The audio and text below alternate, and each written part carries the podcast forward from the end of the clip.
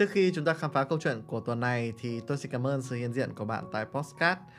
Và dành cho những bạn nào lần đầu đến với Postcard này thì đây không đơn thuần là một chương trình Postcard chia sẻ bình thường mà đây chính là nơi mà tôi lưu giữ những bài học mà tôi tâm đắc để một ngày nào đó khi con trai tôi lớn lên thì postcard này sẽ là nguồn cảm hứng và kiến thức cho cháu học tập.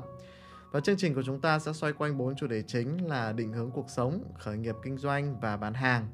Và nếu mà bạn cũng đam mê với bốn chủ đề này thì hãy đồng hành cùng với chương trình. Lịch phát sóng đều đặn của chương trình sẽ vào lúc 8 giờ tối chủ nhật hàng tuần. Và do tôi vừa làm postcard cho con trai của mình và cũng vừa muốn dành tặng cho những bạn có chung niềm yêu thích với kinh doanh. Vậy nên tôi xin phép được dùng đại từ nhân xưng ở trong cái postcard này là tôi và các bạn thay vì xưng hô riêng với con trai của mình như những tập đầu tiên. Và con trai, khi mà con nghe được podcast này thì con cũng hiểu tại sao bố lại xưng hô là tôi và các bạn như vậy nhé. Và một lần nữa xin cảm ơn sự ủng hộ của mọi người đã đồng hành cùng podcast và bây giờ chúng ta cùng bước vào câu chuyện của tuần này.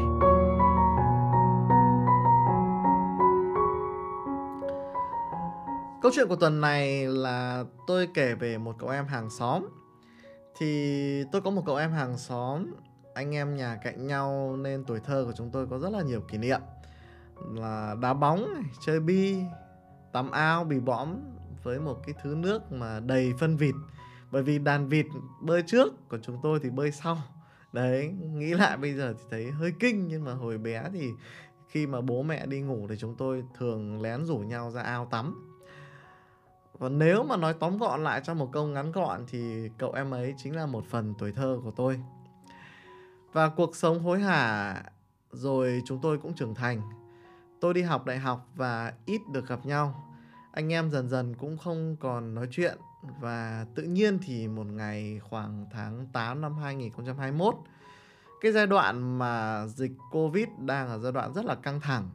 Rất là nhiều nơi thực hiện giãn cách xã hội, thì cậu em hàng xóm lại nhắn tin cho tôi cậu ấy nhắn là, anh ơi, em là ba chấm đây thực ra thì tôi không tiện nói tên của cậu ấy trong cái postcard ngày hôm nay. Và cậu ấy nhắn cho tôi thì đúng lúc mà cuộc sống của tôi cũng đang rảnh rỗi, bởi vì đang giãn cách mà. Đấy, cho nên tôi cảm thấy rất là vui vì rất lâu rồi thì hai anh em chưa nói chuyện với nhau. Thì bất ngờ cậu ấy bắt đầu khóc. Cậu ấy khóc lóc với tôi là, anh ơi, anh cứu em với. Anh nể tình, coi em như thằng em thơ dại hồi bé, anh cứu em với.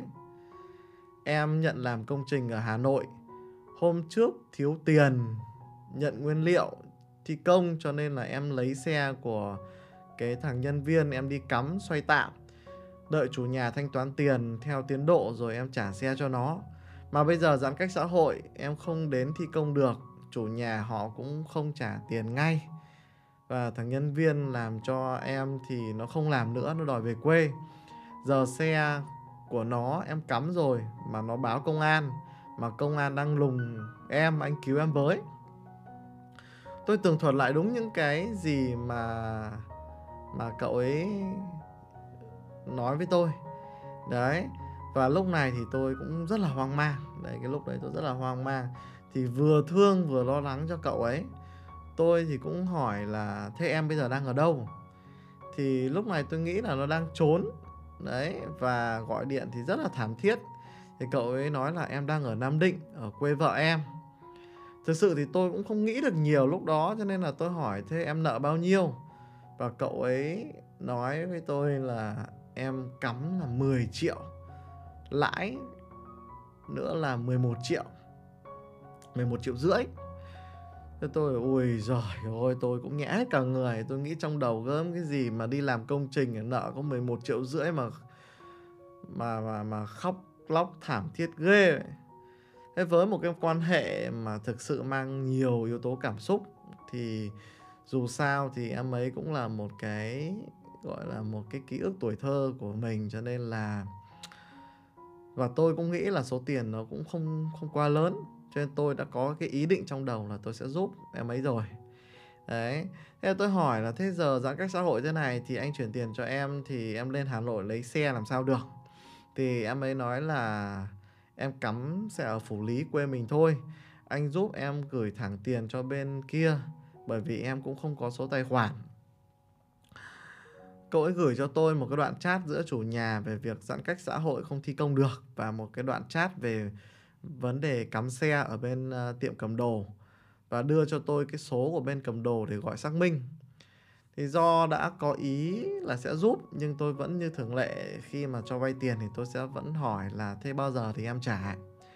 Thì cậu ấy nói là em mượn anh khoảng một tháng, nhận được tiền công trình rồi em gửi anh luôn. Thì tôi cũng khá vui vẻ nhận lời giúp và không quên ngồi chém gió, nói chuyện hỏi thăm về gia đình của em ấy. Và hai anh em nói chuyện rất nhiều chuyện liên quan đến kinh doanh và cậu ấy cũng khoe là bên em làm thi công thì những ngày vắng khách thì em cho anh em uh, đến nhà khách hàng cũ lau chùi dọn dẹp trần thạch cao miễn phí cho khách. Cho nên là khách cũng rất là quý bên em và họ giới thiệu khách khác cho bên em anh ạ.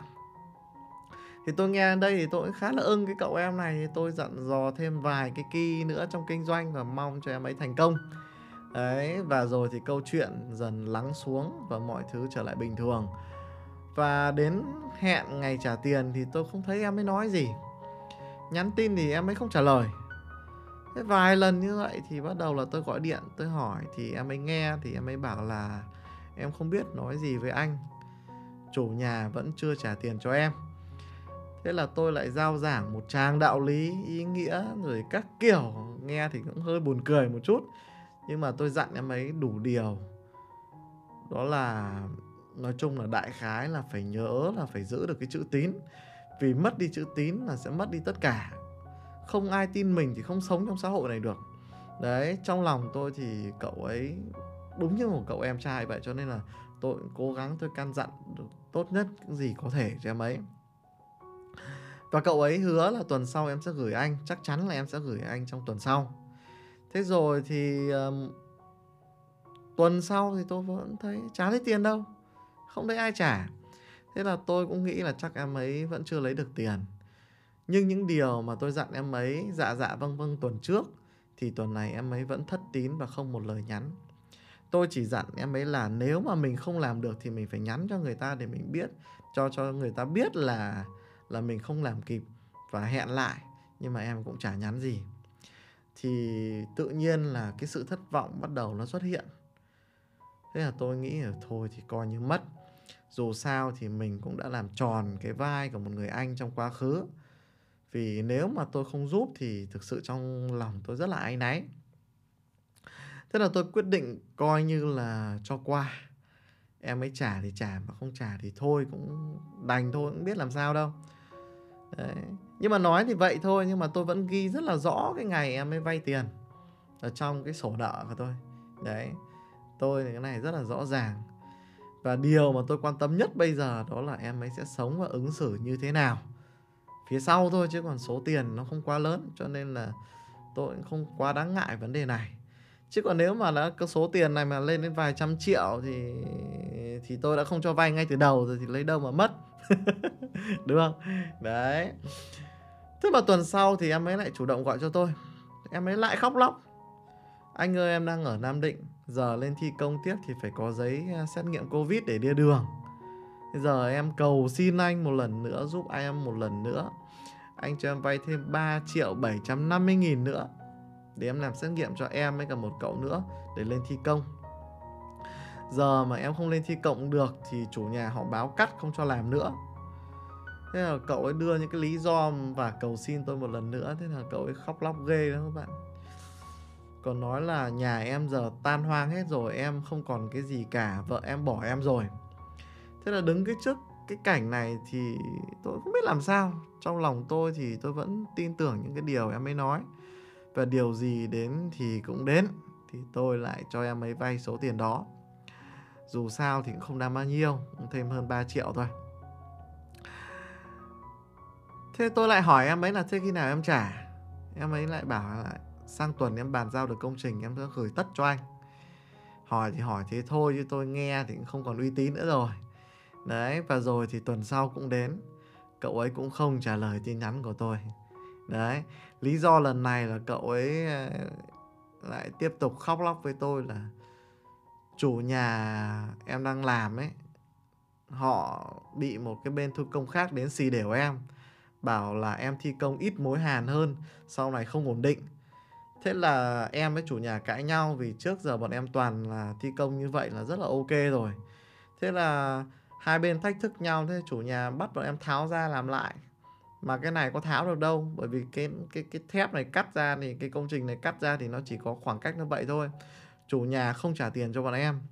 Thế là mấy anh em bức xúc quá, đòi phá, vì chủ nhà không trả tiền.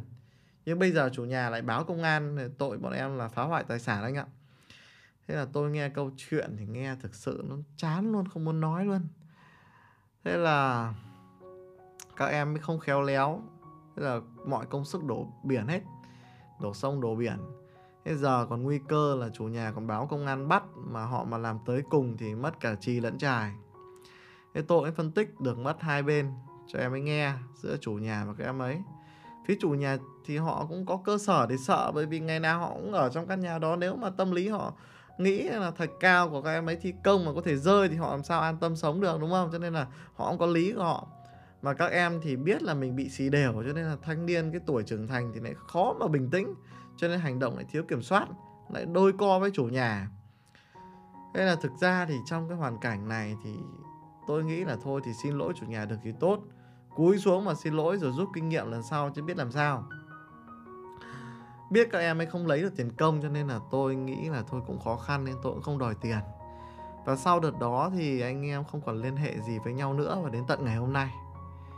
Thế tết đến thì tôi về quê thì tôi cũng có hỏi mẹ là cái em hàng xóm đấy thì có hay về nhà không? Thì mẹ mới bảo là cũng ít thấy về.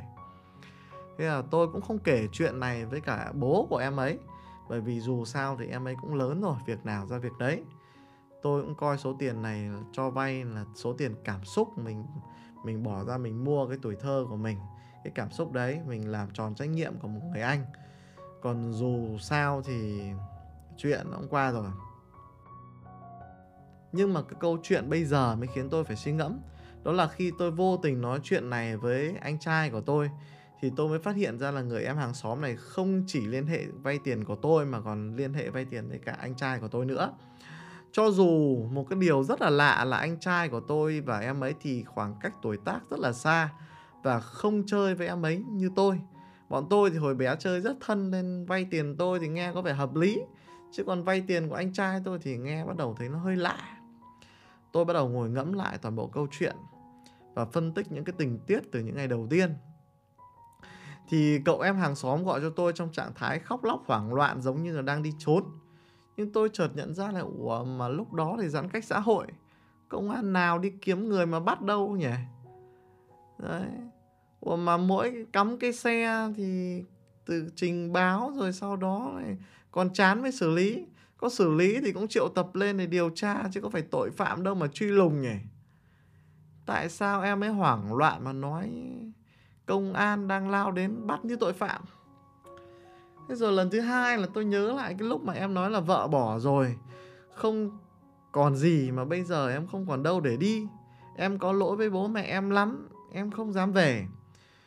Thế mà trong lúc nói chuyện điện thoại lại có một cái tiếng người đàn ông gọi em ấy ra ăn cơm thì tôi hỏi ai thì em ấy bảo là bố vợ em hỏi.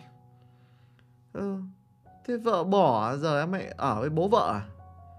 Lạ nhỉ lúc đó câu chuyện nó, nó hơi bi đát cho nên tôi không tiện hỏi nhưng mà bây giờ nhớ lại thì thấy nó hơi kỳ kỳ. Thế là càng ngày tôi bắt đầu cảm thấy là những cái thứ em ấy nói nó không được logic và tôi cảm thấy nó hơi mất lòng tin. Tuy nhiên rằng thì tôi vẫn tin rằng trong mỗi con người thì vẫn có những cái điều tốt đẹp và có những điều khó nói. Đôi khi thì người ta có thể nói dối để đạt một mục tiêu nào đó nhưng mà tôi sẵn sàng tôi nghĩ là tôi tha thứ được cho em ấy và tôi chấp nhận rằng em ấy chắc cũng phải vào đường cùng rồi mới phải làm vậy. Thế là cuộc sống đôi khi tôi không muốn đánh giá điều gì. Sông có khúc, người có lúc. Vì biết đâu như trong câu chuyện cổ tích thì biết đâu cậu em hàng xóm vay tiền rồi 30 năm sau đến trả ơn bằng một nghìn lần thì sao đúng không? Kiểu kiểu như thế. Nên là tôi lúc đấy tôi nghĩ, tôi tủm tìm cười một mình thôi đấy bởi vì biết đâu cái viễn cảnh màu hồng ấy, trong phim biết đâu lại xuất hiện. Đấy. Thì tôi khép lại cái câu chuyện đấy là ở đấy. Nhưng tuy nhiên rằng thì dù nhìn cuộc sống với ánh mắt vô cùng tích cực đi chăng nữa thì thông qua câu chuyện này mình vẫn phải rút cho mình những cái bài học chứ không thể nào để những cái trường hợp tương tự xảy ra được. Cho nên là tôi rút cho mình ba cái bài học. Thì bài học số 1 đầu tiên đó là không tin vào những người có tư tưởng cầm cố đồ đạc của người khác. Và mở rộng thêm là không tin vào những người chơi lô đề cờ bạc. Đấy, bởi vì sao? Bởi vì họ làm được việc đó thì việc khác họ vẫn có thể làm được. Đúng không? Việc nói dối hay gì thì càng dễ làm. Cho nên là họ không phải là người uy tín. Đấy, mà họ là những người bươn trải xã hội rồi, những người biết cầm cố, biết cờ bạc thì trong cái giới đấy thì họ nói chuyện rất hay rất lọt tai và rất dễ khiến mình tin. Cho nên các cụ có cái câu là không nghe con nghiện trình bày thì có chăng nó cũng là cái ý này. Cái bài học số 2 ấy, đó là bài học là mình phải bình tĩnh trước các tình huống. Thay vì mình bị cuốn theo câu chuyện người ta kể thì tôi thực sự là tôi thực sự là tôi đang bị gọi là tin vào những cái điều mà em ấy nói là sự thật. Nhưng mà rất là nhiều thứ không logic và trong lúc mình nghe mình đã không thực sự tỉnh táo mà phân tích mãi về sau ngồi suy ngẫm lại thì mới thấy điều này nó lạ. Vậy nên là từ giờ tốt nhất là không giải quyết luôn, mà cứ để thêm một khoảng thời gian để cho cảm xúc mình bình thường trở lại. Mình phân tích rồi sau đó mình ra quyết định. Không nên nóng vội, không nên quyết định ở cái thời điểm cảm xúc nó đang cao trào như vậy. Và cái bài học số 3 đó là bài học mà tôi nghĩ là quan trọng nhất trong cái tình huống này. Đó là vậy nếu như lần sau rơi vào tình huống tương tự thì mình sẽ làm gì? Mình từ chối không giúp à? Hay là mình, hay là mình sẽ giúp như lần này? Bởi vì nếu mà mình từ chối không giúp thì mình sẽ cảm giác rất là áy náy ở trong lòng. Nhưng nếu mà mình giúp thì câu chuyện nó tương tự diễn ra thì sao? Và tôi có nghe được một cái cách giải quyết rất là hay, trọn vẹn được cả đôi đường.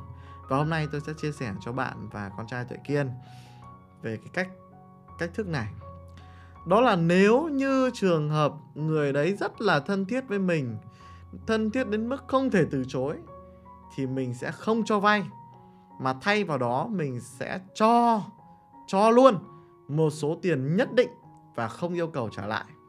Ví dụ trong trường hợp này cậu ấy hỏi vay 11 triệu thì mình sẽ không cho vay nhưng sẽ giúp cậu ấy 1 triệu. Đó là tình cảm. Không cần vay giật gì cả, không cần trả lại. Giờ em khó thì anh cho em 1 triệu còn anh không cho em vay được. Bởi vì cho vay xong rất nhiều trường hợp mất bạn, mất anh, mất em rồi. Mà anh rất quý em, anh không muốn điều đó xảy ra với anh em mình. Và em nhắn cho anh số tài khoản đi, anh sẽ giúp cho em 1 triệu, còn phần còn lại thì em hãy tự lo tiếp. Như vậy thì mình vừa có cảm giác an lòng, vừa giúp được một phần, vừa không phải đối mặt với việc cho vay rồi không đòi lại tiền, mất lại mất đi toàn bộ mà lại mất đi cả anh em. Nó trọn vẹn cả lý cả tình. Đấy. Và cái câu chuyện hôm nay thì đến đây là hết và mong là cái câu chuyện này mang lại nhiều điều bổ ích cho các bạn thính giả và đặc biệt là con trai yêu quý của bố. Uh, trước khi kết thúc thì do YouTube đánh giá cao những video có nhiều like và nhiều comment Vậy nên nhờ bạn bấm giúp vào nút like và giúp tôi để lại một bình luận chia sẻ góc nhìn của bạn về câu chuyện này. Cảm ơn bạn rất nhiều và hẹn gặp lại các bạn ở podcast tuần sau.